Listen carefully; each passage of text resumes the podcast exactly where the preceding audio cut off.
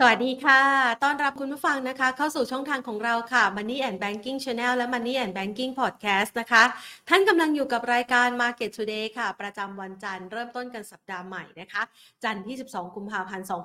2567 ค่ะ มาติดตามภาพรวมการลงทุนกันนะคะ สัปดาห์นี้เราอาจจะรู้สึกเงาๆกันสักหน่อยนะคะ เนื่องจากว่าบรรยากาศการซื้อขายเนี่ยในตลาดโซนเอเชีย ส่วนใหญ่แล้วปิดทำการเนื่องในเทศกาลตรุษจีนนะคะ คือเขาจะมีวันจ่ายวันไหว้นะคะแล้วก็วันเที่ยว แล้วก็จะมีวันหยุดนะคะ เป็นช่วง Golden Week ลักษณะคล้ายๆแบบนี้เนี่ยนะคะสำหรับทางด้านของตลาดหุ้นจีน แล้วก็ยังมีอีกหลายประเทศที่มีเชื้อสายจีนนะคะ หยุดทำการไปด้วยยกตัวอย่างเช่น ไต้หวันนะคะฮ่องกงหรือว่าเกาหลีใต้เองก็ดีนะคะ ส่วนวันนี้นิเคอีก็ปิดทำการค่ะเขาปิดเนื่องในวันชาติของญี่ปุ่นนะคะ บรรยากาศการซื้อขายก็เลยอาจจะซบเซาลงไปบ้าง ตลาดหุ้นไทยก็เลยเคลื่อนไหวไม่ค่อยคึกคักนักนะคะ ในขณะเดียวกันอาจจะต้องมารอดูปัจจัยด้วย เพราะว่าเราเปิดตลาดมาในเช้าวันจันทร์เนี่ยก็ตลาดฝากฝั่งของสหรัฐและก็ยุโรปเขาก็ยังไม่เปิดทำการนะคะ เนื่องจากว่าช่วงเวลานี้มันก็จะเป็นช่วงเวลาคาบเกี่ยววันอาทิตย์ ต่อเนื่องมาวันจันทร์ของเขานะคะ ดังนั้นภาพรวมการซื้อขายของตลาดหุ้นไทยในช่วงครึ่งเช้าอาจจะไม่ค่อยคึกคักสักเท่าไหร่ค่ะ แต่อยากจะเชิญชวนคุณผู้ชมนะคะ ก่อนที่จะไปจัดพอร์ตการลงทุนกันนะคะ อยากจะเชิญชวนคุณผู้ชมค่ะ มาร่วมจัดพอร์ตรับทรัพย์ปีมังกรกันค่ะ มาค้นหาคำตอบสู่ความมั่งคั่งประจำปีนะคะจากศาสตร์ฮวงจุ้ยโคจรมาผสานพลังกับสุดยอดเคล็ดวิชาเสี่ยนหุ้น เพื่อที่จะมามองภาพรวมการลงทุนนะคะ ประจำปีนี้ 2024 กันนะคะ หลายๆคนบอกว่าเพิ่งตรุษจีนไปนะคะ มันมีอะไรเปลี่ยนแปลงไปบ้าง วันที่ 9 กุมภาพันธ์ที่ผ่านมานะคะเป็นวันที่เปลี่ยนห่วงจุ้ยจากยุค 8 เข้าสู่ห่วงจุ้ยยุค 9 ธาตุไฟนะคะ ซึ่งจะกินระยะเวลาห่วงจุ้ยนี้นะคะ รอบระยะเวลา 20 ปีด้วยกัน ในรอบระยะเวลา 20 ปีตามหลักคิดของชาวจีนนะคะ จะมีการเปลี่ยนผ่านความมั่งคั่งจากธุรกิจต่างๆนะคะ ที่อยู่ในยุคเดิมเข้าสู่ธุรกิจในยุคใหม่ ยุคใหม่ก็คือยุคประจำยุค9นะคะที่เป็นปีมังกรปีนี้นะคะปีนี้หลาย ๆ คนก็จับตานะคะเพราะยุค9เป็นธาตุไฟนะคะ ส่วนการไปถอดรหัสว่า แล้วธุรกิจอะไรจะดีบ้างในยุคที่เป็นธาตุไฟฮวงจุ้ยยุค9นี้บ้างนะคะ เดี๋ยวเราจะต้องมาติดตามกันนะคะ ไม่ว่าจะเป็นธุรกิจที่เกี่ยวข้องกับธาตุดินธาตุน้ำนะคะธาตุไม้นะคะ หรือธาตุทองนะคะธาตุไฟเองก็ดีนะคะ ธุรกิจเหล่านี้นะคะจะมีความโดดเด่นที่แตกต่างกันไป และจำเป็นที่จะต้องมีการอ้างอิงนะคะการเติบโตนะคะในการพึ่งพาอาศัยกันอย่างไรนะคะ เราก็จะถ่ายทอดออกมา เป็นรูปแบบของการจับต้องเห็นได้ชัดนะคะ ว่าณปัจจุบันนี้เนี่ยธุรกิจที่ได้รับอิทธิพล เป็นแรงหนุนสู่ความมั่งคั่งนั้น มีธุรกิจอะไรกันบ้าง ซึ่งเราก็จะมาจัดคำหาคำตอบกันในงานสัมมนาครั้งนี้ ไม่เพียงเท่านี้ เพื่อที่จะตอบโจทย์ด้านการลงทุนนะคะ เราก็จะไปค้นหานะคะตัวหุ้นที่น่าสนใจในการลงทุนสำหรับตลาดหุ้นไทยนะคะ ใครที่เป็นแฟนการลงทุนในตลาดหุ้นไทย ต้องยอมรับว่าในปีที่ผ่านมาจนถึงปีนี้เนี่ยตลาดหุ้นไทยยังไปไหนไม่ไกล แต่ว่าไอ้ความไปไหนไม่ไกลเนี่ยก็ยังมีโอกาสที่ซ่อนอยู่นะคะ ดังนั้นเดี๋ยวเราจะไปหาท็อปพิกการลงทุนกันนะคะ ดังนั้นโอกาสการลงทุนในครั้งนี้นะคะ ที่เราจะมาคุยกันทั้งเรื่องของห่วงจุ้ยโลกยุค9กับธุรกิจ 5 ธาตุปีมังกรนะคะ เราจะไปพูดคุยแล้วก็ถอดรหัสนี้กันกับอาจารย์กฤษกรพรมชัยค่ะคอลัมนิสเกรดห่วงจุ้ยวารสารการเงินธนาคารนะคะซึ่งท่านก็จะมีหนังสือมาแจกด้วยนะ แอบแอบสปอยก่อนนะคะ หนังสือเนี่ยสนุกมาก ๆ นะคะ เรียกว่า เป็นเคล็ดวิชาฮวงจุ้ยที่คุณผู้ชมสามารถเอาไปปรับใช้ได้ แพนไปเรียนมาสัก 6 สัปดาห์นี้ยังไม่ได้เท่ากับข้อมูลที่บรรจุอยู่ในหนังสือเล่มนี้เลยนะคะ นอกเหนือจากนี้ เทคนิคจัดพอร์ตรับทรัพย์ปีมังกรค่ะเราจะไปค้นหาโอกาสการฟื้นตัวของตลาดหุ้นไทยกันนะคะ ในมุมมองของพี่ปียคุณนัทวัฒน์อ้นรัตน์ Senior Executive Vice President จากหลักทรัพย์ CGS International จำ International ประเทศไทยจำกัด คุณกรพัฒน์วรเชษผู้อำนวยการฝ่ายวิจัย และบริการการลงทุนจากหลักทรัพย์กรุงศรีพัฒนาสินจำกัดมหาชน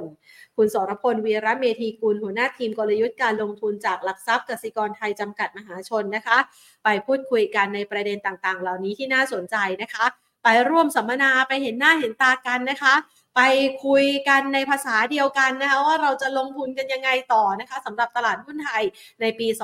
2024 เพียงแค่คุณผู้ชมค่ะ สแกน QR code ที่อยู่หน้าจอนี้นะคะ มาร่วมงานสัมมนากับเรา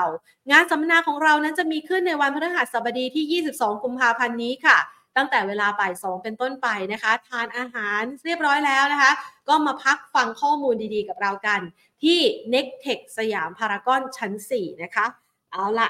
ใครที่สนใจนะคะ รายละเอียดเพิ่มเติมนะคะ มีข้อมูลอะไรที่เพิ่มเติมเข้ามาอีกนะคะ ก็เข้ามาดูกันได้ที่แฟนเพจ Facebook Money and Banking Channel การเงินธนาคารและรวมไปถึง YouTube Money and Banking Channel ได้ค่ะ เราจะขึ้น QR code นี้เอาไว้ให้คุณผู้ชมนะคะ ได้สแกนนะคะ แล้วก็มาลงทะเบียนฟังงานสัมมนากับเรา หรือใครนะคะ สแกนไม่ได้นะคะ ท่านสามารถกดลิงก์นะคะที่แอดแอดของเรานะคะลงไว้นะคะในตัวคอมเมนต์เนี่ยสามารถกดลิงก์แล้วก็เข้ามาลงทะเบียนร่วมงานสัมมนากับเรากันได้แล้วค่ะเรียกว่างานนี้มีทั้งข้อมูลความรู้แล้วก็มีข้อของดีๆนะคะ ที่จะเอามาฝากกันด้วยนะคะ เอาละมาดูกันสำหรับตลาดหุ้นไทยในช่วงครึ่งเช้าที่ผ่านมาค่ะ อย่างที่บอกไปนะคะว่าบรรยากาศอาจจะเงียบๆกันสักหน่อยนะคะ เนื่องจากว่าหลายตลาดหลักๆ นั้นเขาปิดทำการเนื่องในเทศกาลตรุษจีนนะคะ ส่งผลทำให้ตลาดหุ้นไทยในช่วงครึ่งเช้าที่ผ่านมาค่ะ เคลื่อนไหวในกรอบแคบๆนะคะเอาละเดี๋ยวให้แอดแอดนะคะขึ้นข้อมูลให้คุณผู้ชมดูนะคะสำหรับตลาดหุ้นไทยในช่วงครึ่งเช้าที่ผ่านมานะคะ ปรับตัวเพิ่มขึ้นได้เล็กน้อย 0.87 จุดค่ะ มาปิดตลาดที่ระดับ 1,389.24 จุดนะคะ มูลค่าการซื้อขายก็ค่อนข้างน้อยนะ 13,070 ล้านบาทนะคะ เคลื่อนไหวอาจจะไม่ค่อยคึกคักนักนะคะ หลังจากที่อยู่ในช่วงหยุดยาวของหลายประเทศ มาดูที่ 5 อันดับหลักทรัพย์ที่มีมูลค่าการซื้อขายนะคะ 5 อันดับแรกค่ะ AOT ขยับเพิ่มขึ้น 0.39% KTB ขยับเพิ่มขึ้น 0.63%บ้านปูปรับลดลง 2.46%ปตทสพปรับลดลงไป 0.32%และ JTS นะคะ ขยับเพิ่มขึ้น 5.29%ค่ะ เอาล่ะเราไปปรึกษานะคะ แล้วก็จัดพอร์ตการลงทุนกันนะคะ กับคุณรัฐศักดิ์พิริยะอนันต์ค่ะผู้อำนวยการอาวุโสฝ่ายวิเคราะห์หลักทรัพย์นะคะ จากหลักทรัพย์กสิกรไทย สวัสดีค่ะคุณรัฐศักดิ์ค่ะสวัสดีครับ ค่ะ วันนี้บรรยากาศเงียบๆนะคะ น่าจะเป็นแบบนี้ตลอดทั้งสัปดาห์เลยหรือเปล่าคะคุณรัฐศักดิ์คะสัปดาห์นี้ก็ถือว่ามีอีเวนต์สำคัญนะครับ ที่นักลงทุนอาจจะรอติดตามนะครับ ต้นสัปดาห์ก็เลยอาจจะยังเงียบๆนะครับแต่ว่าก็ วันอังคารนะฮะเดี๋ยวจะมีตัวเลขของ CPI เงินเฟ้อของอเมริกาที่จะประกาศนะครับวันที่ 13 ก็คือวันอังคารวันพรุ่งนี้นะตลาดนักลงทุนในตลาดก็จะรอติดตามดูครับว่าเงินเฟ้อจะออกมาเป็นยังไงนะในตอนนี้ consensus ในตลาดที่มองกันเนี่ยก็คือตัว CPI เงินเฟ้อ headline เนี่ยน่าจะมีการปรับตัวลดลงจาก 3.4%ในเดือนที่แล้วเนี่ยลงมาเหลืออยู่ที่ประมาณ3%นะครับดังนั้นเนี่ยก็ถ้า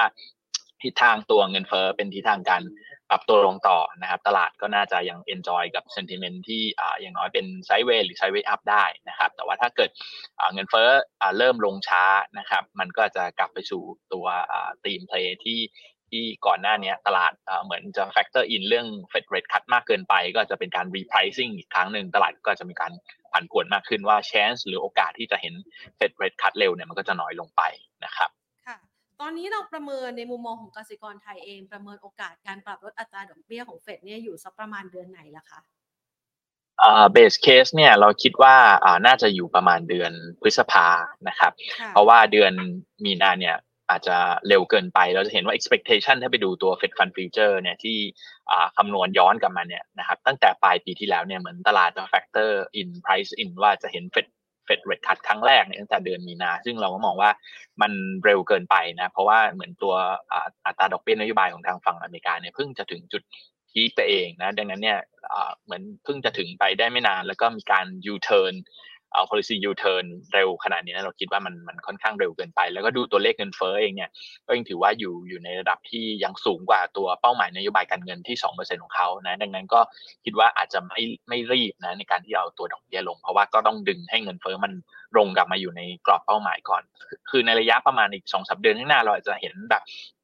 เงินเฟ้อลดลงมาจนเห็นอาจจะเลขสองอยู่หน้าแบบนี้นะครับอาจจะยังไม่ได้สองเปอร์เซ็นเลยแต่แบบสองเปอร์เซ็นต์ปลายๆอะไรแบบนี้มันก็ถือว่าอ่าโอเคว่าเป็นสัญญาณเชิงบวกที่อาจจะให้ลดอัตราดอกเบี้ยในช่วงกลางปีเนี้เป็นไปได้มากขึ้นนะครับค่ะซึ่งในลักษณะภาพแบบนี้มันก็เลยส่งผลทำให้ค่าเงินดอลลาร์สหรัฐยังคงแข็งค่าใช่ไหมคะ หลายคนเริ่มเห็นทิศทางของการอ่อนค่าของเงินบาทบ้านเรา ตอนนี้เนี่ยจ่อใกล้ระดับ 36 บาทต่อดอลลาร์สหรัฐแล้ว ในมุมมองของกสิกรไทยเองกังวลใจในเรื่องนี้ด้วยไหมคะ เรื่องตัวค่าเงินบาทที่อ่อนค่าใช่ไหมครับค่ะใช่ค่ะ ก็ดูเทรนด์แล้วเนี่ยนะครับ ถ้าดูจากเรื่องอัตราดอกเบี้ยเองนะครับ ก็ก็ดูแล้วเหมือนมีโอกาสเหมือนกันนะ เพราะว่าทางการเมืองนะก็เหมือนกดดันทางไม่ว่าทางตัวเลขเศรษฐกิจแหละแล้วก็ทางทางนายกรัฐมนตรีเองนะครับก็ดูคอมเมนต์จากรัฐมนตรีกระทรวงต่างก็เหมือนเห็นภาพว่าตัวดอกเบี้ยนโยบายของไทยเนี่ยควรจะมีการปรับลดลงนะครับ อันนี้ก็เลยอาจจะ อาจจะทำให้ภาพเหมือนว่าตัวนักลงทุนเนี่ยอาจจะมีความสงสัยนะหรือว่าไม่แน่ใจหรือว่าทิศทางตัวฟันเดเมนทัลของไทยเองเนี่ยมันเหมือนกับว่าพอยเอาไปว่าเออไทยเนี่ยควรจะมีการปรับลดอัตราดอกเบี้ยนโยบายเร็วกว่าในส่วนตัวต่างประเทศ หรือว่าอย่างในอเมริกาหรือเปล่านะดังนั้นเนี่ยมันก็จะทำให้ส่วนต่างอัตราดอกเบี้ยระหว่างไทยกับอเมริกาเนี่ยยิ่งเพิ่มมากขึ้นนะนี่ก็อาจจะยิ่งกดดันทำให้มันมี capital outflow หรือว่าค่างเงินบาทอ่อนโดยเฉพาะยิ่งในช่วงปัจจุบันเนี่ย ถ้าดูตัวเลขเศรษฐกิจล่าสุดรายเดือนของแบงก์ชาติออกมาเนี่ยมันก็ยังยังดูเหมือนว่าพื้นฐานเราเองก็ยังอ่อนแอนะครับในการดูทิศทางค่าเงินเนี่ยคือเราไม่ได้ดูแค่มุมหรือว่าแองเกิลของการแค่ว่าส่วนต่างส่วนต่างของตาดอกเบี้ยนะครับ เราจะดูทั้งส่วนเรื่อง growth gap ด้วยก็คือส่วนต่างของเรื่อง economic growth นะว่าประเทศไหน ขยายตัวได้ดีกว่ากัน แล้วก็เรื่อง inflation gap ก็คือเรื่องตัวเงินเฟ้อด้วยนะว่าเงินเฟ้อประเทศไหนสูงต่ำกว่ากันนะครับแต่ว่าด้วยสถานการณ์ปัจจุบันเนี่ยเหมือนอเมริกาเขาขยายตัวได้ดีกว่าไทยนะครับไทยนี่คือปี 23 ข้อมูล GDP full year ยังไม่ออกนะครับแต่ว่า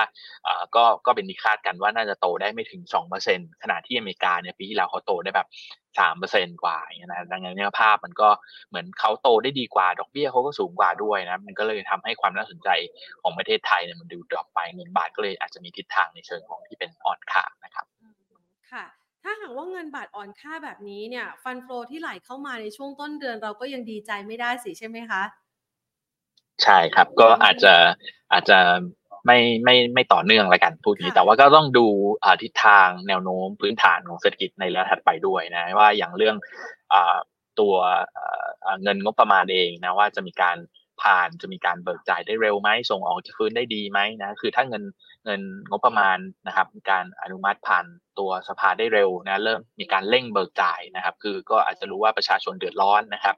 กลุ่มอสังหากลุ่มก่อสร้างก็เหมือนเม็ดเงินมาไม่ถึงนะค่อนข้างแห้งกันนะครับ ก็ถ้าเบิกจ่ายเร่งได้ดีเงินลงไปถึงรากหญ้านะครับ หรือตัว export เองถ้าเริ่มมีการมุมน้ำส่งออกได้ดี พื้นฐานเราจะเริ่มฟื้นกลับมา ก็ก็อาจจะช่วยทำให้เงินบาทอาจจะไม่ได้อ่อนค่าลงไปมากจากตรงนี้ครับค่ะเราคาดประเมินเวลาของเงินงบประมาณเนี่ย คาดว่ามันน่าจะเข้ามามีผลต่อทิศทางเศรษฐกิจไทยประมาณเดือนไหนล่ะคะ ตามสำนักงบประมาณนะครับ ที่มีเผยเผยแพร่ตัวไทม์ไลน์ออกมาเนี่ยก็คาดว่าวันที่ 17 เมษาเนี่ยนะน่าจะเรื่องเรื่องพรบงบประมาณน่าจะเรียบร้อยมีการถวายขึ้นทูลเกล้านะเพื่อบังคับใช้เป็นกฎหมายนะครับดังนั้นเงินเนี่ยน่าจะเริ่มมีการเบิกจ่ายออกมาได้ประมาณเดือนพฤษภานะแล้วก็เต็มเม็ดเต็มหน่วยเนี่ยก็คือคงเป็นช่วงครึ่งหลังของปีนี้นะครับดังนั้นภาพ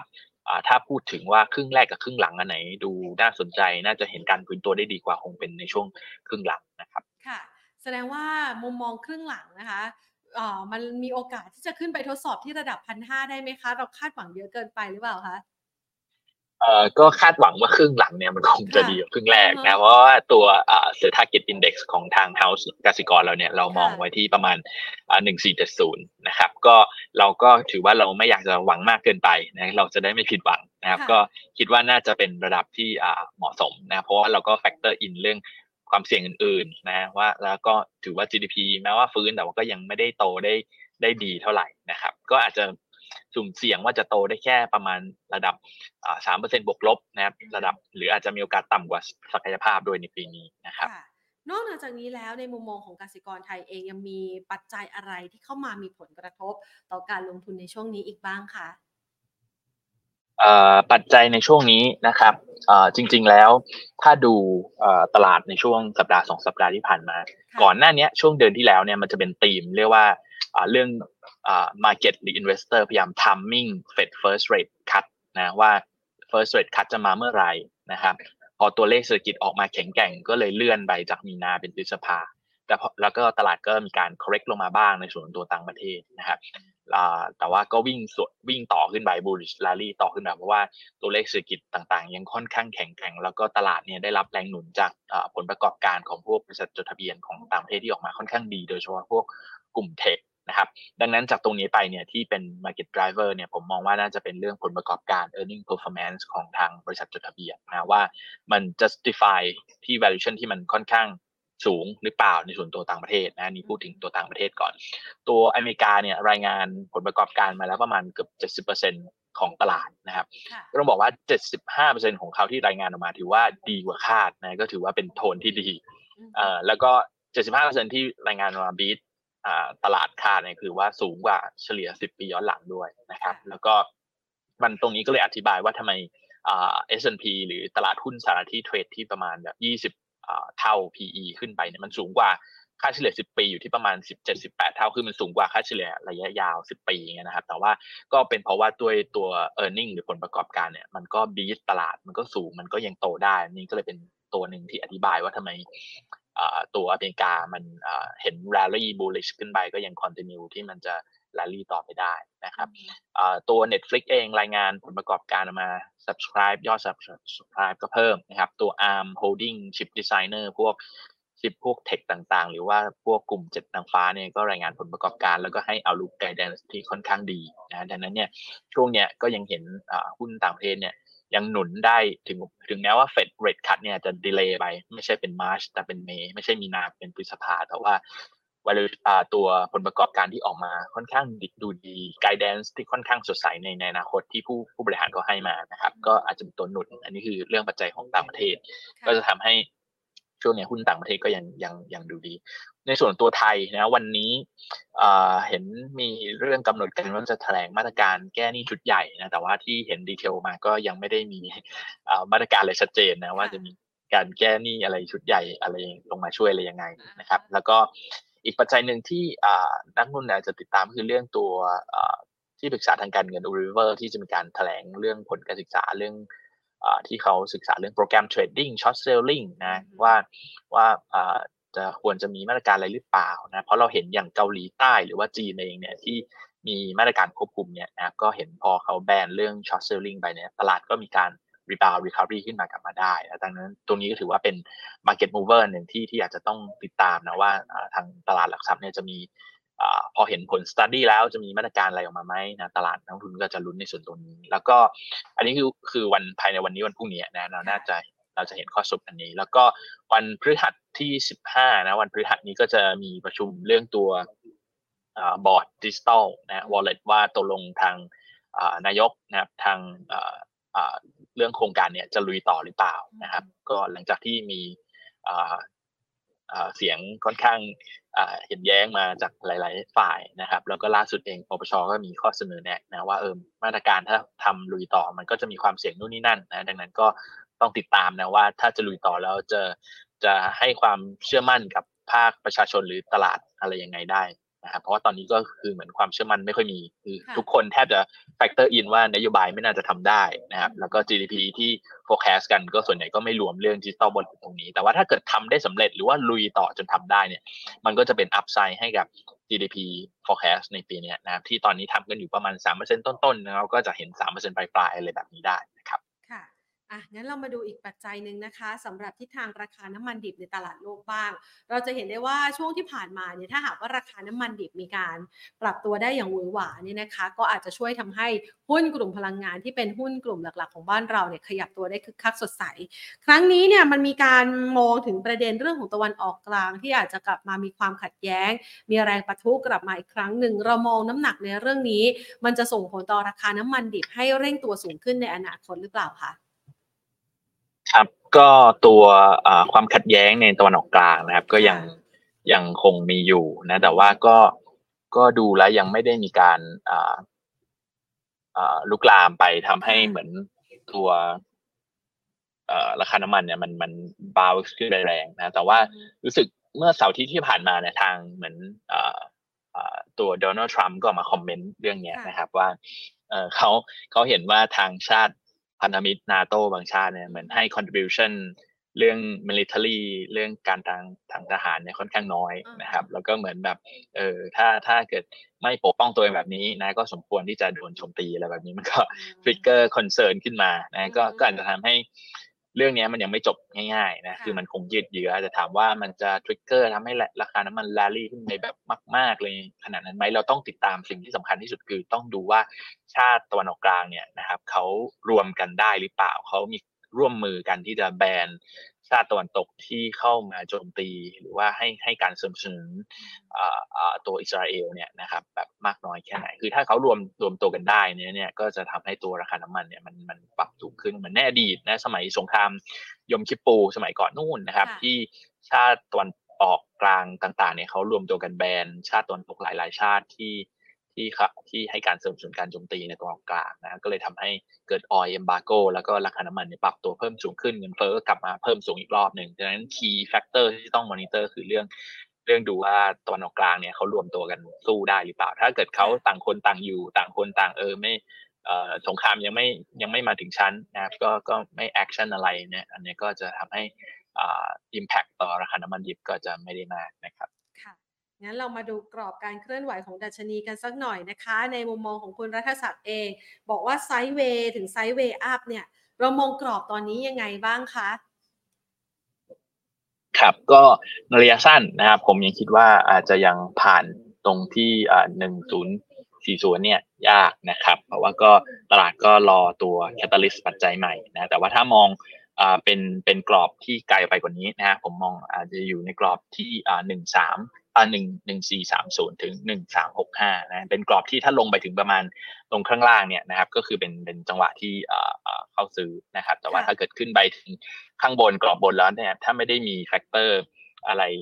พิเศษขึ้นมาก็จะแนะนำขายทำกำไรนะครับค่ะ ตอนนี้เราปิดโอกาส downside ไปแล้วหรือยังคะ เพราะว่าก่อนหน้านี้เนี่ยจังหวะที่มันมีแรงบีบอัดลงไปทดสอบ จุดต่ำสุดหลาย ๆ ครั้งเนี่ยนะคะ 1350 1355 โดยประมาณเนี่ยหลายคนบอกว่าครั้งนี้ตลาดหุ้นไทยอาจจะหลุดและหลุดไปพันสามบ้าง หลุดไปพันสองบ้าง ในมุมมองคุณคุณรัฐศักดิ์เองเราประเมินยังไงคะเอ่ออยากอยากขอฉายสไลด์นิดนึงนะครับได้เลยค่ะ ก็อันนี้ก็จะให้ดูนะว่าจริง ๆ แล้วเนี่ย ตั้งแต่เปิดปีมานะครับ เราส่วนใหญ่จะเห็นแต่ตัวหนังสือสีแดงนะก็คือเป็นปัจจัยลบๆเข้ามาทั้งนั้นเลยนะครับ อืม แต่ว่าพอถึงตรงประมาณหนึ่งสามห้าศูนย์หนึ่งสามหกศูนย์เนี่ย ตรงนี้เนี่ยแม้ว่ามีปัจจัยที่ค่อนข้างลบเข้ามานะ ตรงตรงที่บอกว่า government hint full year สองสาม GDP growth เนี่ย อาจจะต่ำกว่าที่คาดนะอันนี้ก็ถือว่าเป็นข่าวที่ไม่ค่อยดีนะ เพราะว่าปีที่แล้วเนี่ย GDP อาจจะโตได้แค่หนึ่งจุดแปด ที่ทางกระทรวงการคลังการเผยตัวเลขคาดการออกมา มันมันก็คือโตไม่ถึงสองนี่ถือว่าเป็นข่าวที่ไม่ค่อยดี แต่ว่าตลาดก็เหมือนไม่ได้ปรับตัวลงต่อเนื่องไปจากตรงนั้นเท่าไหร่ บวกกับมีข่าวดีของทางจีนเข้ามา เห็น PBOC มีการคัดตัว RRR นะจะเห็นได้ว่า พอมีข่าวดีของจีนเข้ามาเรื่อง PBOC เอง เรื่องจีนจะเซตอัพกองทุนพยุงหุ้นเองอะไรเนี่ยก็เหมือนพยายามก็เหมือนพยายามดันให้ดัชนีมันมีการฟื้นตัวขึ้นมากลับมาได้นั้นส่วนหนึ่งก็ต้องบอกว่า ตลาดหุ้นไทยต่อหลังเนี่ย correlation กับจีนก็ค่อนข้างสูงนะเราเหมือนเราก็หวังการฟื้นตัวของจีนเป็นตัวลีดการฟื้นตัวของเราเหมือนกันนะครับ ดังนั้นเนี่ยก็ถ้าไม่ได้มีข่าวร้ายของจีนแบบหนักๆเข้ามากดเพิ่มเนี่ยนะครับแล้วผมคิดว่าไม่น่าจะจะเป็นข่าวร้ายที่เพียงพอให้กดจนหลุดหนึ่งหนึ่งสามห้าศูนย์หนึ่งสามสี่ศูนย์อะไรตรงนี้หลุดลงไปนะครับ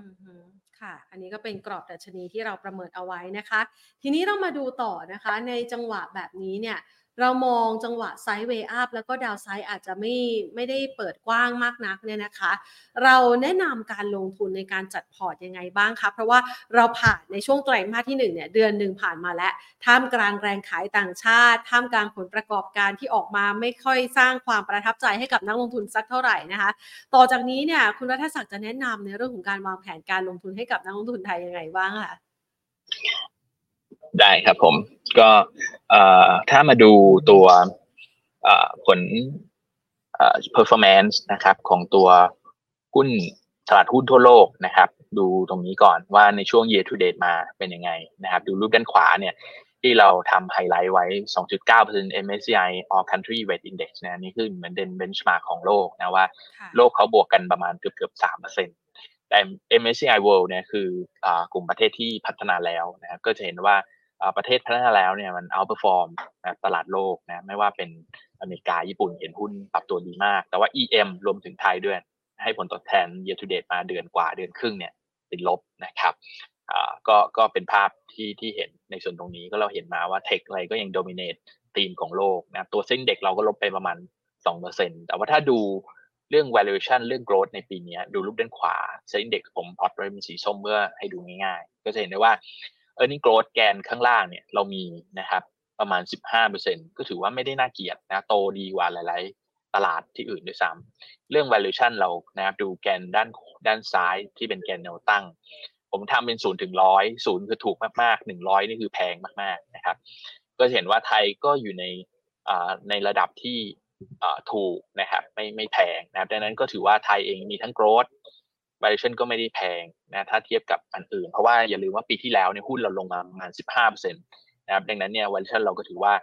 มีการ correction มีการ pull back ลงมากลับมาแล้วระดับหนึ่งก็ทำให้ความน่าสนใจเนี่ยมันเพิ่มขึ้นนะครับ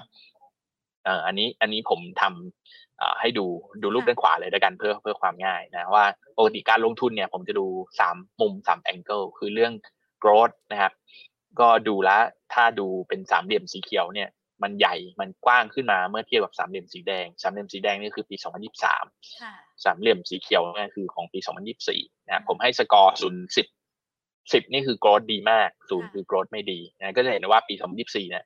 growth มันดีกว่า 2023 valuation เองก็ถูกลงมาแล้ว อย่างที่เรียนว่าหุ้นมันปรับตัวลงมามัน 15%เรื่องดอกเบี้ยเนี่ยเบสเคสสมมุติว่าเรามองว่าแบงก์ชาติปีนี้ไม่ยังไม่มีการระดับดอกเบี้ยนะดังนั้นจากที่เคยเป็นปัจจัยชุด นะครับในช่วงปีสองปีที่ผ่านมาอย่างน้อยก็เป็นทรงหรือลงนะดังนั้นในสามแองเกิลไม่ว่าผลประกอบผลประกอบการที่จะเจริญเติบโตก็ดูมีมีการขยายตัว valuation ก็ถูกลง ดอกเบี้ย เรื่อง financial cost ก็น่าจะมีแวดล้อมที่ดูดีขึ้นนะดังนั้นในสามมุมนี้ผมมองว่าสถานการณ์ไทยก็ก็ดูดีขึ้น เรื่อง earning growth นะครับก็แม้ว่าโอเคแหละห้าเปอร์เซ็นที่มีก็จะมี argument มองได้ว่าเออ เวลานักวิเคราะห์เซตไว้ต้นปีเนี่ย forecast ไว้ว่ามีกรดอะไร ระหว่างปีก็มักจะมีการปรับปรับลง revise down อะไรแบบนี้ก็ถามว่าจริงไหมก็จริงนะแต่ว่าถ้าถ้าปีที่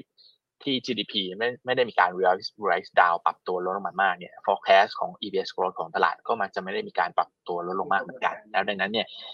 valuation ที่ตรงเนี้ยอยู่ประมาณ PE เนี่ยสิบสี่เท่ากว่าเนี่ยนะครับผมเลยมองว่ามีความน่าสนใจนะครับ แล้วก็ถามว่า จะจัดพอร์ตยังไงนะครับ ก็ผมดูรูปด้านขวานี้ละกันนะผมมาเวลาเราเลือกเนี่ยเราก็จะเลือกว่าตัวไหน sector ไหนโตได้ดีนะแล้วก็ valuation ถูกนะครับจากภาพเนี่ยนะครับในรูปด้านขวาก็จะเห็นได้ว่ากลุ่มที่ที่ดูน่าสนใจก็คือกลุ่ม tourism media food and beverage petro ICT Commerce อะไรแบบเนี้ยก็คือถ้าเกิดยิ่งออกไปทางด้านขวามาก ๆนะครับ แล้วก็ ตัว valuation เนี่ยนะครับต่ำๆเนี่ยนะครับก็ถือว่ามีความน่าสนใจนะในชาร์ตเนี่ยจะเห็นว่าผมขีด petro กับ food and beverage เนี่ยขีดไว้เป็นลูกศรเพราะว่าเหมือนมันโตค่อนข้างมากเลยนะอย่าง petro เนี่ยในปี 2223เนี่ย earning ไม่ค่อยดีนะดังนั้นเนี่ยทำให้ปี 24เนี่ย earning มันจะ jump ค่อนข้างเยอะเป็นเปอร์เซ็นต์เยอะนะครับดังนั้นเนี่ยมันตัดกราฟแล้วอาจจะไม่เห็นนะก็เลยเหมันชี้ขีดไปให้ดูตัว food ก็เหมือนกันเราเห็นว่าได้รับ ผลกระทบเรื่องตัวราคาหมูเถื่อนเข้ามาตกต่ำนะก็เลยอาจจะไม่ earning ปี 23 ไม่ดีแต่พอ 24เนี่ยก็คาดว่าน่าจะมี rebound ไปได้นะครับถามว่านะครับพอมาแบบนี้นะครับเออเราจะเลือกหุ้นในธีมอะไรดีนะก็แน่นอนนะครับเราเลือกตัวโตแล้วก็ตัวที่ valuation ยังไม่แพงนะครับ อันแรกก็คือตัวปิโตนะที่ที่น่าสนใจนะตามตามกันบ้านที่ผมได้นะตีมผู้พิชิตนะครับอ่าก็อันแรกก็คือโอเคแหละว่าอ่า ภาพมันจะยังไม่ชัดมากนะแต่ว่าถ้าดูกราฟด้านล่างเนี่ย price to book ของ PTTGC นะถือว่าถูกมากนะครับ แล้วถ้านักท่านนักลงทุนลองไปเปิดกราฟดูเนี่ย จะเห็นได้ว่าตัวราคาหุ้นเนี่ยมันลงมาเหมือนเป็น triple bottom คือมันลงมาต่ำมาก เทียบเท่ากับตอนสมัยโควิดที่แพนิคขายกันนะดังนั้นเนี่ยก็ถือว่ามีมีความน่าสนใจนะครับ แล้วก็ถ้าดู table chart table ด้านบนเนี่ยตารางด้านบนเนี่ยเห็นว่า EPS growth 24F เนี่ยคือ forecast เนี่ยนะครับโตเยอะมากนะครับเออเพราะว่าหลังจากที่ตัวเรื่องพวกเคมีคอลปิโตเคมีคอลที่เป็นดาวเทอร์เนี่ยนะครับก็คาดว่าน่าจะมีการ recovery แรงในในปี 24 นะครับ อันนี้ก็เป็นภาพทั้งปี แต่ถ้าดู catalyst ระยะสั้นนะก็คือ table ที่ 2 เนี่ย เราทำ KS estimate เนี่ย earning Q4 ปี 23 นะครับ อยู่ที่ประมาณ 5,000 ล้าน Q Q เยนเยนโตแบบเยอะมากนะครับ เพราะว่า Q3 เนี่ย ผลประกอบการอยู่ที่ประมาณ1,400กว่าล้านนะดังนั้นเนี่ยแคตตาลิสระยะสั้นก็มีนะคือ Q4 ผลประกอบการน่าจะดีของปี 23 นะครับ แล้วก็ full year 24 มองไปทั้งปีก็โตได้ดีนะครับ valuation ก็ถูกนะครับ ดังนั้นก็ถือว่ามีความน่าสนใจ ติดอยู่อย่างเดียวก็คือ PTGC เนี่ยก็คือเป็นปิดโต มันก็จะลิงก์เป็นเป็นสต็อกที่เหมือนเป็น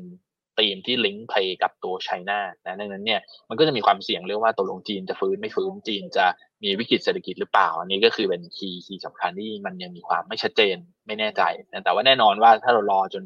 ภาพชัดเจนแล้วเนี่ยราคาก็ไปแล้วนะดังนั้นเนี่ยตัวนี้ผมคิดว่าน่าจะควรเก็บไว้ใน watch list นะครับให้ให้ดูว่ามันมีความน่าสนใจ แล้วก็ถ้าดู new flow ล่าสุดมาเองเราก็จะเห็นว่าทางจีนเองก็เริ่มมีมาตรการกระตุ้นเศรษฐกิจ เป็นระลอกระลอกมา เริ่มเริ่มแรงขึ้นเมื่อเทียบกับปีที่แล้ว ปีที่แล้วเราเห็นว่าจีนเนี่ยลดดอกเบี้ยทีละแบบน้อยมากนะครับ เป็นเป็นขยักขยักนะ ก็ถือว่าก็ผิดหวังนักลงทุนนะเออแทนที่จะเห็นเอ่อสติมูลัสชุดใหญ่หรือที่เขาเรียกกันคือเป็นบาซูก้าแต่ว่าก็ไม่ได้เห็นนะครับในปีที่แล้วนะครับ ก็สาเหตุว่าทำไมทำไมไม่เห็นแล้วทำไมปีนี้จะเห็นนะก็อธิบายได้โดยถ้าเราไปดูกราฟในดีเนี่ยในของตัวจีน ถ้าเกิดจีนทางการจีนพรรคคอมมิวนิสต์เนี่ยเขาจะเซต growth target GDP ของเขาเนี่ยทุกปีว่าปีนี้ฉันอยากให้ประเทศฉันเนี่ยขยายตัวกี่เปอร์เซ็นต์ที่ไม่ overheat จนเกินไป หรือไม่ slow down จนเกินไป ปีที่แล้วเนี่ยเขาเซตไว้ที่ห้าเปอร์เซ็นต์นะครับแล้วก็ออกมาจริงๆแล้วหลายห้านิดๆนะครับดังนั้นก็ถือว่าเข้าเป้านะนี่ก็เลยเป็นที่มาว่าเขาก็เลยทำเป็นขยักขย่อนไม่กระตุ้นเป็นชุดใหญ่นะครับแต่ว่าพอมาปีสองสี่ทางพรรคคอมมิวนิสต์ก็ยัง set growth target ไว้ที่ห้าเปอร์เซนต์เหมือนเดิมนะครับ แต่ว่ามันเริ่มลำบากแล้วปี 24 นะ เพราะว่าเราก็จะเห็นว่าตัวเลข momentum Q3 Q4 มันเริ่มชะลอในส่วนตัวจีน แล้วก็ตัวเลขเกียร์ไอต่างก็มีภาพการชะลอตัวลงมาตัวเลขเร็วนะครับที่รายรายงานเป็นรายเดือน รวมถึงอีกอันหนึ่งธีมสำคัญที่นักลงทุนเขากังวลกันคือเรื่อง population growth ก็คือการพวกประชากรเนี่ยนะครับในจีนก็เหมือนเกิดเหมือนเหมือนประชากรเนี่ยน้อยลงนะครับสองปีติดแล้วนะนี่ก็ มันก็เห็นเทรนด์ทั่วโลกนะว่าคนก็แต่งงานกันน้อยลง หรือว่าแต่งงานแล้วก็ไม่ค่อยมีลูกนะครับ ก็ค่าใช้จ่ายค่าคงชีพมันก็สูงนะครับนั่นก็เลยทำให้เหมือนแบบก็ประชากรก็เกิดน้อยลงนะครับ ก็ก็เลยอาจจะทำให้โกรดในปี 24 เนี่ย อาจจะทำได้ไม่ถึง 5%แหละ ตลาดมองกันตอนนี้อยู่ที่ประมาณ 4.5%อืมมันก็เลยมีความเป็นไปได้ว่า เออปีไหนก็ตามที่โกรดมันไม่ได้ตามเป้าของทางการที่เซตเอาไว้ เขามักจะมีการกระตุ้นไม่ว่าลดดอกเบี้ยหรือว่าอัดฉีดเงินใช้จ่ายอะไรต่างๆเข้าไปนะครับ ดังนั้นเราจะเห็นตั้งแต่ปลายปีรู้สึกประมาณเดือนธันวาที่แล้วอะทางการเขาก็เริ่มเหมือนรู้แล้วว่าปีปีสองสี่จะลำบากเขาก็เลยมีการเซตให้มีการขาดดุลเงินงบประมาณเนี่ยมากขึ้นจากสามเปอร์เซ็นต์เป็นสามจุดแปดเปอร์เซ็นต์นะดังนั้นเนี่ยก็ขาดดุลเงินงบประมาณมากขึ้นนะเพื่อกระตุ้น แล้วก็ต้นปีที่ผ่านมาก็เห็นว่ามีการลดตัว reserve requirement ratio ก็คือลดตัวเงินเงินสำรองนะครับที่ที่ทางธนาคารพาณิชย์เนี่ยจะเก็บให้เก็บเข้าไปในธนาคาร central bank ธนาคารกลางอันนั้นก็คือเป็นการอัดฉีดสภาพคล่องเข้ามาอันนั้นก็เราน่าจะเห็น flow ของการกระตุ้นเนี่ยต่อเนื่องดังนั้น SCC เองก็น่าจะได้รับอานิสงส์พวก China Play Stock ทั้งหลายเนี่ยน่าจะได้อันส่งเชิงบวก ถ้ามีตัว New Flow Positive จากทางจีนเข้ามาอย่างต่อเนื่องนะครับอันนี้ก็เป็นเป็นอันแรกนะที่เรามองว่าเป็น cheap valuation แล้วก็ expected recovery นะครับค่ะได้ทีมผู้พิชิตนะคะ อันแรกไปแล้วนะคะ จัดตัวต่อไปได้เลยค่ะ ครับผมอันที่สองนะครับก็เป็นในส่วนของตัวกลุ่มฟู้ดนะครับ ผมเลือกมาให้เป็นตัว CPF กับ SNNP นะครับ ก็สองตัวนี้นะตัวแรกก่อนก็ตัวแรกก็ได้รับผลกระทบจากเรื่องอราคาหมูนะครับ ที่ที่ตกต่ำในปีที่แล้วเจอหมูเถื่อนเข้ามานะครับ ก็ทำให้ผลประกอบการเนี่ยถ้าดูใน table แรกเหมือนเดิม table แรกนี่เป็นภาพด้านขวาสุด EPS growth เนี่ยนะครับก็จะเห็นว่าปี 23เนี่ยผลประกอบการแบบติดลบไปเยอะนะครับ growth เนี่ยหดตัวไป 135เปอร์เซ็นต์นะครับแต่ว่า 24นะคาดว่าจะมีการรีบาวขึ้นมาสูง 200 กว่าเปอร์เซ็นต์นะครับดังนั้นเนี่ยก็คือราคาหมูมันตกต่ำมากในปีแล้วคือคงไม่น่าจะมีอะไรแย่ไปกว่านี้นะครับแล้วสถานการณ์ปัจจุบันทางการเองก็พยายามปราบปรามพวกหมูเถื่อนนะครับดังนั้นเนี่ย ข้อมูลรายเดือนรายสัปดาห์เองข้อมูลเร็วเนี่ยเราก็เห็นว่าราคาหมูเริ่มมีการตื่นตัวมาแล้วด้วยแล้วดังนั้นนี่ก็ต้องเรียกว่าเป็นธีมที่คล้ายๆกันคือ ไม่น่าจะมีอะไรแย่ไปกว่านี้แล้วนะปี 2 4 น่าจะเป็นภาพการ recover นะครับแล้วก็ดูกราฟ price to book รูปด้านล่างซ้าย CDF เองก็เทรด price to book ลงมาต่ำ book value นะแล้วก็ถือว่าค่อนข้างถูกนะครับแบบลบหนึ่งลบสอง standard deviation นะทั้งนั้นก็ถือว่าคือมันก็เหมือนโอเคว่ามันเหมือนเป็นการเบส ระดับหนึ่งนะว่าตัวราคาหมูเนี่ยจะไม่ลงไปต่ำกว่านี้แล้วนะครับและน่าจะเห็นภาพของการค่อยๆฝืนตัวได้ ตัวนี้ก็น่าจะได้รับเป็นของเชิงบวกตรงนี้นะครับอีกตัวหนึ่งตัว S&P นะครับก็เป็นตัวขายพวกขนมนะเบนโตเจ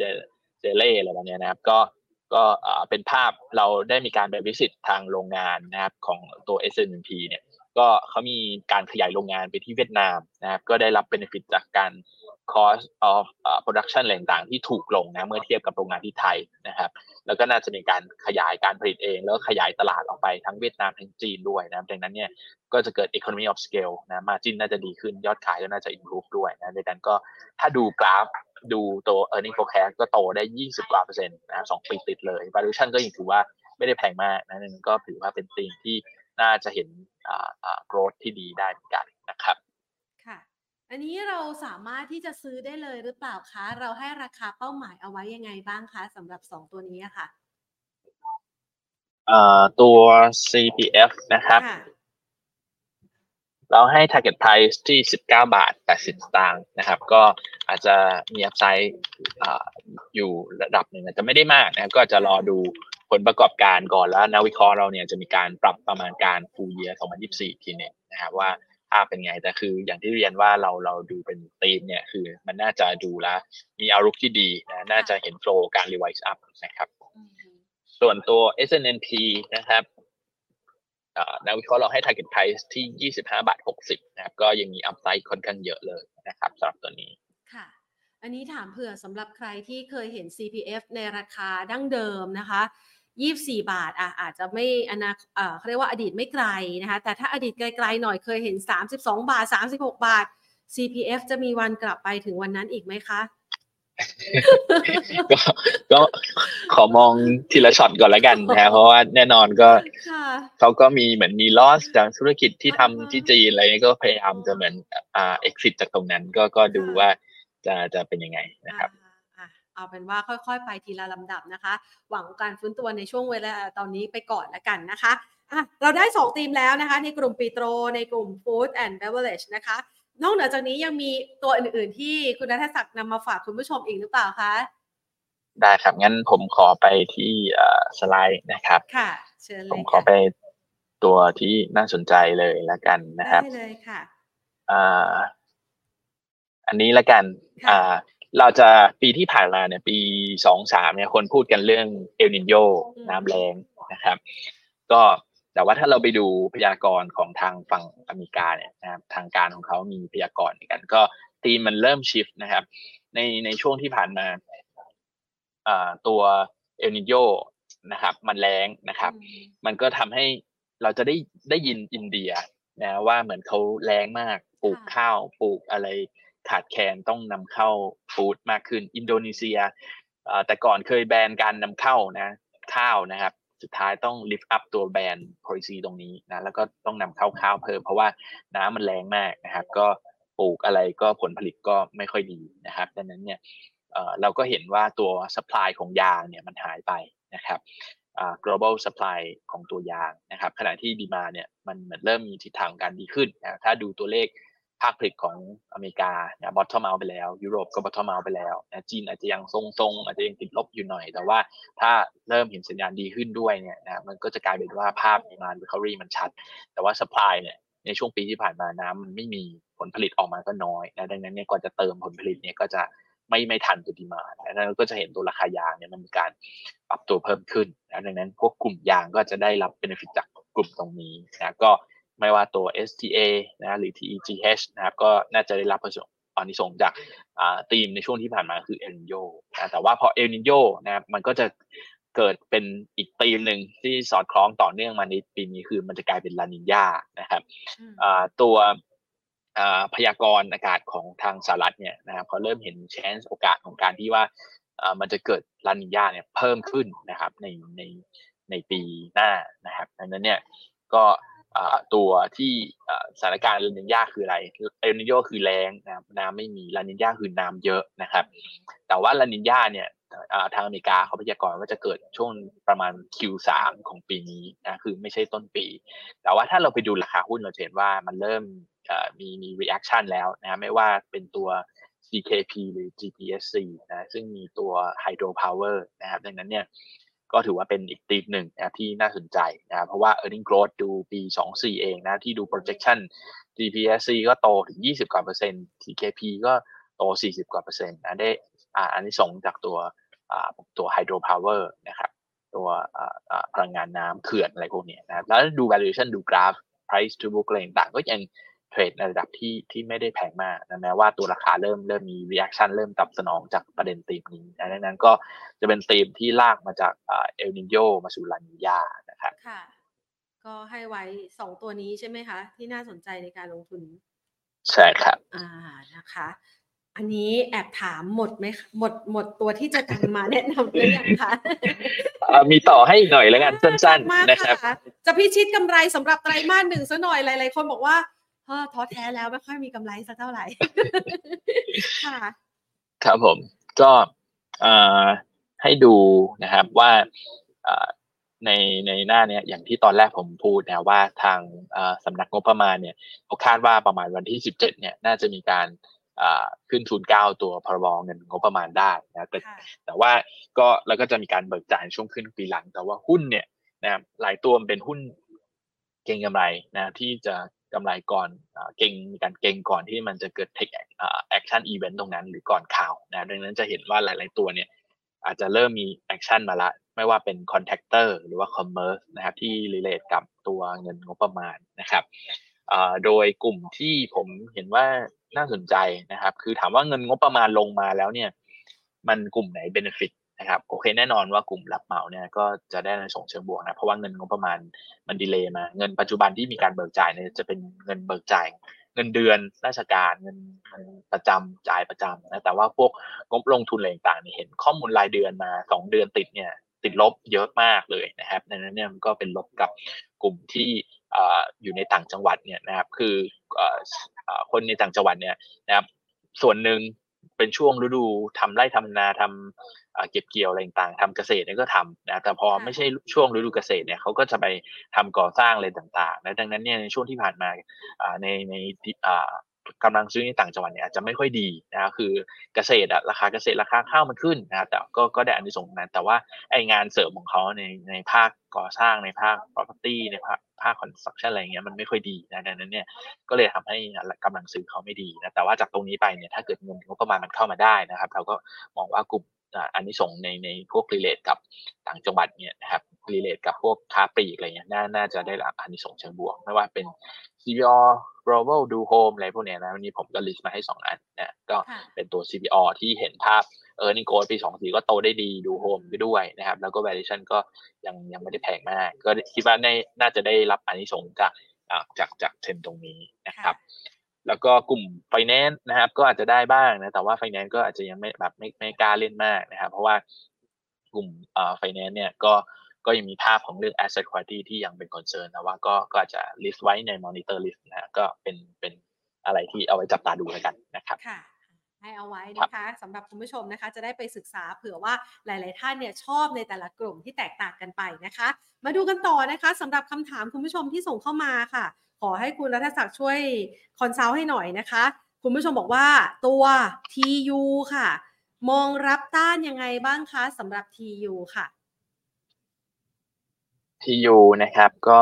มี development มี new flow ที่ดีนะ เพราะว่าจะมีการ divest ตัว red lobster ออกไป ซึ่งเป็น loss contribution เข้ามาใน business ของเขาอย่างต่อเนื่องนะครับ ดังนั้นเนี่ยก็ถือว่า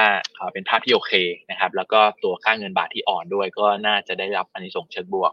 ถ้าดูในกราฟเองเนี่ยนะครับถ้าตีเทนไลน์ลงมาตั้งแต่ราคาประมาณ22 บาทลงมาจน 14 บาทเนี่ยก็เห็นว่ามัน break out ตัวเทรนที่เป็นดาวดาวเทรนไลน์ลงมาแล้วนะเริ่ม break out ออกมานะครับอันนั้นก็ก็ถือว่ามีโมเมนตัมที่ดีนะ ตอนนี้ยังถือว่ายังยังยัง on the way up นะครับยังคิดว่ายังยังทรงสวยนะยังยังไม่ได้ ถ้าถ้ามีก็คิดว่าน่าจะ let profit run ได้นะครับ ตัว target price นะครับ ทางพื้นฐานเรา analyst เราให้ไว้ที่ 16 บาท 70 สตางค์นะครับ ก็ยังมี upside อยู่ประมาณบาทกว่านะครับจากตรงนี้ก็ก็คิดว่ามีโอกาสที่ที่อาจจะเห็น positive new flow ได้ต่อเนื่องแต่ก็รอดูผลประกอบการ Q4 ด้วยนะครับค่ะคุณผู้ชมสอบถามอีกตัวหนึ่งเป็น JTS ค่ะ ขึ้นมาตามบิตคอยเลยใช่ไหมคะ มองยังไงบ้างคะ ก็ตัวนี้มันเป็นหุ้นเก่งกำไรนะครับ หลาย ๆ ตัวที่ทำตัวขุดขุดบิตคอยนะครับก็จะเห็นไหมว่า JTS นะครับหรือ Brook นะหรือว่าตัวอะไรที่ที่คล้าย ๆนะครับที่ที่ที่ทำตัวเหมืองบิตเนี่ยนะก็ ก็คิดว่าปีนี้เราน่าจะ คือบิตคอยเนี่ย มันก็มันอาจจะพูดยากนะเพราะมันไม่ได้มีพื้นฐานอะไร แต่ว่าถ้าพูดถึงเรื่อง cycle หรือ seasonal ของมันเนี่ยตัวบิตคอยน์เนี่ยปีนี้มันจะถึงปีที่เป็นปี halving นะครับดังนั้นเนี่ยถ้าไป track ดูเนี่ยในปี halving หรือหนึ่งปีก่อน halving เนี่ยตัวบิตคอยน์เนี่ยจะแรลลี่จะปรับตัวเพิ่มขึ้นได้ค่อนข้างดีนะครับดังนั้นก็ถือว่าเป็นเป็นกลุ่มกลุ่มหนึ่งที่ที่เป็นกลุ่มหนึ่งที่ที่ลิงก์กับพวกบิตคอยน์ก็อาจจะได้อานิสงส์เชิงบวกจากตรงนี้ แต่ว่าก็ต้องก็ต้องเอ่อต้องต้องเอาแวร์ไว้นะครับ ว่าหุ้นพวกนี้มันเป็นหุ้น เก่งกับไรครับนะครับครับผมก็ต้องมีความระมัดระวัง เพราะว่าเก่งกำไรราคาวิ่งเร็วก็ความเสี่ยงสูงด้วยนะคะอ่างั้นไปดูต่อนะคะ คุณผู้ชมถามว่าอย่างหุ้นไทยเนี่ยเราสามารถอ้างอิงเลยได้ไหมว่ามันเคลื่อนไหวตามหุ้นจีน เพราะว่าจีนเขาก็แย่พอเราพี่น้องกันเราก็เลยไปตามเขาถ้าเขาไม่ฟื้นดี เราก็อาจจะไม่ค่อยฟื้นสักเท่าไหร่ มองอย่างนี้ด้วยหรือเปล่าคะ ผมมองเป็นสองส่วน ส่วนแรกคือเรื่อง fundamental นะ เรื่องเศรษฐกิจก็คือไทยเราส่งออกไปจีนเยอะนะครับ เป็น top three อะนะครับ ดังนั้นก็ linkage กับเศรษฐกิจไทยกับเศรษฐกิจจีนก็สูง ถ้าจีนไม่ดีนะครับ จีนจีนทัชเชยเราก็ป่วยได้นะครับ ดังนั้นก็ต้องบอกเลยว่า ถ้าจีนเศรษฐกิจไม่ดีเราก็อาจจะไม่ดีไปด้วยนะ แล้วก็เรื่องโฟล์นะครับ ก็ ก็คือจีนกับไทยเนี่ยอยู่ในบล็อกเดียวกันก็คือเป็น emerging market นะครับดังนั้นเนี่ยเวลานักนักลงทุนเขาดูเขาจะดู as a whole block นะว่า EM เนี่ยมันดีหรือไม่ดี แล้วพอจีนเป็นพี่ใหญ่ contribution ในบล็อกมันก็เยอะนะดังนั้นถ้าถ้าจีนไม่ดีก็จะฉุดภาพ มันเหมือนน้ำหนักเยอะที่สุดนะครับ เหมือนหุ้น SET index เราเนี้ยคือเหมือนปตทก็น้ำหนักเยอะเงี้ยถ้าปตทไม่ดีมันก็จะฉุดทั้ง index ลงมันก็ภาพเหมือนกันว่าถ้าจีนไม่ดีเงี้ย ตัวตัวเอ่อทั้ง EM บล็อกเนี่ยมันก็จะดูไม่ดีเพราะน้ำหนักในในใน EM เขาเยอะนะครับนั้นก็ flow ที่จะไหลมาเนี่ยฝรั่งหรือว่าต่างชาติที่จะเข้ามาลงทุนเขาก็จะอาจจะลดลดตัวน้ำหนักการลงทุนเพราะเห็นภาพจีนไม่ดีนะครับค่ะอะงั้นเราขยับไปต่อนะคะ ขอมุมมองของ LH ค่ะ Land and House ตัวนี้มันก็เป็นตัวปันผลดีด้วยนะคะ ใช่ไหมคะ ครับผมตัว Land and House เนี่ยก็เป็นตัวหนึ่งที่ให้ปันผลดีนะแต่ว่าถ้าถ้าดูตัวกราฟเนี่ยนะก็ยังจะเห็นว่ายังเป็นอ่าเป็นดาวเทรนลงมานะหลังจากที่ break break อ่าtrend line ถ้าเราตีตั้งแต่สมัยโควิดเนี่ยนะเกิดหกบาทขึ้นมาไล่ขึ้นมาเราจะเห็นว่ามัน touch ถ้าถ้าดูเป็นกราฟรายวีกันนะครับ มัน touch ตัวแนวเส้นแนวรับที่เป็น uptrend ขึ้นมาต่อเนื่อง ดูเป็นกราฟรายวีเนี่ยเราตีตั้งแต่ตรงขอบจุดข้างล่างเลยเนี่ย มันจะมีสามรอบเนี่ยที่สามสี่รอบเนี่ยนะก่อนที่จะเบรกแถวๆเก้าบาทลงมาเนี่ยประมาณเดือนพฤษภานะหลังจากนั้นเนี่ยมันก็เป็นดาวเทรนลงมาตลอดนะดังนั้นเนี่ยก็ก็ดูยังยังราคาจะยังไม่ได้ฟื้นตัว เรื่องพื้นฐานโอเคว่า Land House เนี่ย portfolio divestment อ่า diversification ค่อนข้างดีนะคือมีทั้งคอนโดมีทั้งบ้านรายแล้วก็มีค่าเช่านะครับกำไรถือว่าค่อนข้าง สม่ำเสมอมี recurring income คือแบบความต่อเนื่องเนี่ยเยอะนะถ้าเทียบกับ property ตัวอื่นนะแต่ว่าอสังหาอ่าก็ก็ดึงดูตลาดไม่ค่อยดีในที่เรียนว่ากำลังซื้อคนก็ยังไม่ค่อยไม่ค่อยกลับมานะของแพงก็ขายดีมาสองสามปีติดแล้วนะก็ก็ไม่รู้จะไปขายใครแล้วนะครับเพราะคนคนรวยก็มีอยู่กลุ่มหนึ่งนะครับดังนั้นก็อาจต้องดูนะว่าติดตามว่าเป็นยังไงเรื่องดีมาของ property ยังยังดูไม่ค่อยดีครับค่ะอ่า คะ อาจจะต้องมีการติดตามนะคะ ความเคลื่อนไหวของตัวหุ้นด้วยนะคะ แล้วก็การดำเนินธุรกิจ คุณผู้ชมบอกว่าเมื่อสักครู่นี้เนี่ยเห็นคุณรัฐศักดิ์ให้คำแนะนำสำหรับ CKP เอาไว้นะคะ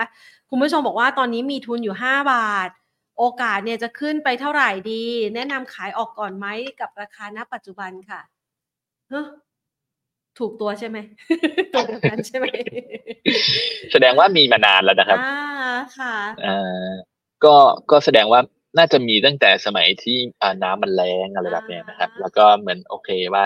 อาจจะไม่ทันออกนะครับแล้วช่วงนี้ผมคิดว่าถ้ามีแล้วก็ถือครับ เพราะว่าต้องลุ้นแล้วล่ะครับว่าตีมเรื่องลานิญาเรื่องน้ำมาเนี่ยจะเป็นไงน้ำมาเยอะก็ผลิตไฟได้เยอะนะนี่ก็ไหนๆก็มีแล้วผมคิดว่าก็ถือลุ้นตีมนี้ไปก่อนครับค่ะไหนๆเราอดทนมาแล้วนะคะ เดี๋ยวรอเก็บเกี่ยวตอนน้ำมาอีกสักนิดหนึ่งนะคะขยับไปนะคะ ตัวบ้านปูค่ะ วันนี้บ้านปูลงแรงนะ แต่เขาก็ติดเป็นหนึ่งในหุ้นที่มีปันผลเด่นด้วย แต่ก็มีประเด็นที่ต้องลุ้นวันพรุ่งนี้ด้วยใช่ไหมคะ มองบ้านปูยังไงคะบ้านปูเนี่ย อันนี้ผมอาจจะแบบนี่ดูดูยากเหมือนกันนะก็อาจจะอาจจะยังไม่ได้ชอบมากเท่าไหร่นะ แล้วก็ โอเคแหละว่ามันลิงก์กับจีนอะไรเงี้ยนะแต่ว่าตัวตัว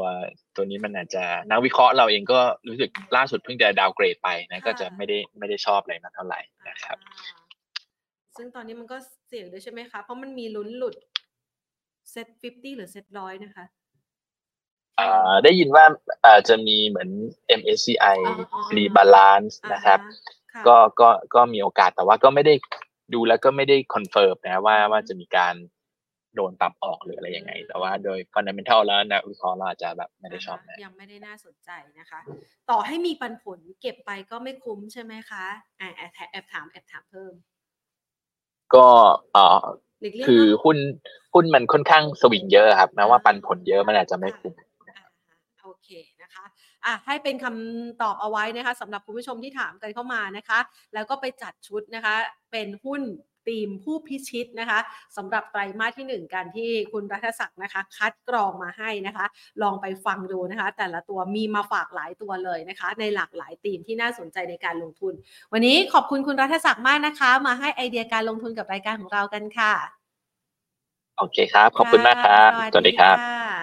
คุณรัฐศักดิ์พิริยะอนันต์นะคะผู้อำนวยการอาวุโสฝ่ายวิเคราะห์หลักทรัพย์นะคะ จากหลักทรัพย์กสิกรไทยนะคะ ก็มีหลายธีมเลยนะคะที่น่าสนใจนะคะธีมเด่นๆเนี่ยก็จะเป็นตัวที่วิเคราะห์มาจากแนวโน้มการเติบโตที่ดีนะคะ เดี๋ยวคุณผู้ชมลองไปกลับไปดูนะคะ จะมีชาร์ตหนึ่งที่บอกว่าแต่ละกลุ่มแต่ละตัวเนี่ยอยู่ตรงไหนตำแหน่งไหนกันบ้างตัวที่ค่อนมาทางขวา แล้วมีไฮไลท์เป็นพิเศษเนี่ยนะคะ คือทีมชุดผู้พิชิตนะคะ ที่คุณรัฐศักดิ์เอามาฝากกันนะคะ แล้วก็มีตัว powerpoint ออกมาเนี่ยให้เห็นได้อย่างชัดเจนนะคะ จะได้ไปคัดกรองการลงทุนกัน แต่ว่าก็บอกคุณรัฐศักดิ์ไปนะคะบอกว่าหลาย ๆ คนบอกว่าอยากจะได้หลาย ๆ ตัวเพื่อเอาไปศึกษาเพิ่มนะคะ จะได้ทำกำไรกับตลาดหุ้นไทยในช่วงเวลานี้กันหลาย ๆ คนบอกว่าไม่ค่อยได้กำไรในช่วงที่ผ่านมา หรือเกือบจะได้เกือบจะได้เกือบจะขายเกือบจะขายเอาลงมาซะก่อนนะคะ จะได้หาไอเดียในการลงทุนในระยะถัดไปกันนะคะ ฝากเอาไว้สำหรับคลิปนี้ค่ะ แล้วก็ฝากเอาไว้สำหรับงานสัมมนาของเราด้วยนะคะ คุณผู้ชมสามารถสแกนลิงก์นะคะกดลิงก์นะคะที่อยู่ในคอมเมนต์ของเราก็ได้ เพื่อลงทะเบียนฟังสัมมนากัน หรือว่าจะไปกดเนี่ยนะคะ สแกนหน้าจอนะคะ QR code นะคะ ที่อยู่หน้าจอนี้เพื่อลงทะเบียนมาร่วมงานสัมมนากัน งานสัมมนาของเราจะมีวันพฤหัสบดีที่ 22 กุมภาพันธ์นี้นะคะ จัดพอร์ตรับทรัพย์ปีมังกร มาค้นหาคำตอบสู่ความมั่งคั่งกันค่ะ เราผสานศาสตร์ห่วงจุ้ยนะคะ ที่เข้ามารวมกับพลังสุดยอดเคล็ดวิชาจากเซียนหุ้น มาไว้สำหรับงานสัมมนาในครั้งนี้รับรองค่ะ ตลอดระยะเวลา 2 ชั่วโมง ครึ่งถึง 3 ชั่วโมง จะอัดแน่นไปเรื่อยเรื่องราวของการลงทุนที่มาฝากคุณผู้ชมกันนะคะ ไปพบกันใครว่างตั้งแต่บ่ายสองนะคะ วันพฤหัสบดีที่สยามพารากอนนะคะ ชั้น 4 ค่ะ เป็นสยามพารากอนเน็กเทคนะคะ พบกันได้นะคะ วันนี้ลากันไปก่อน สวัสดีค่ะ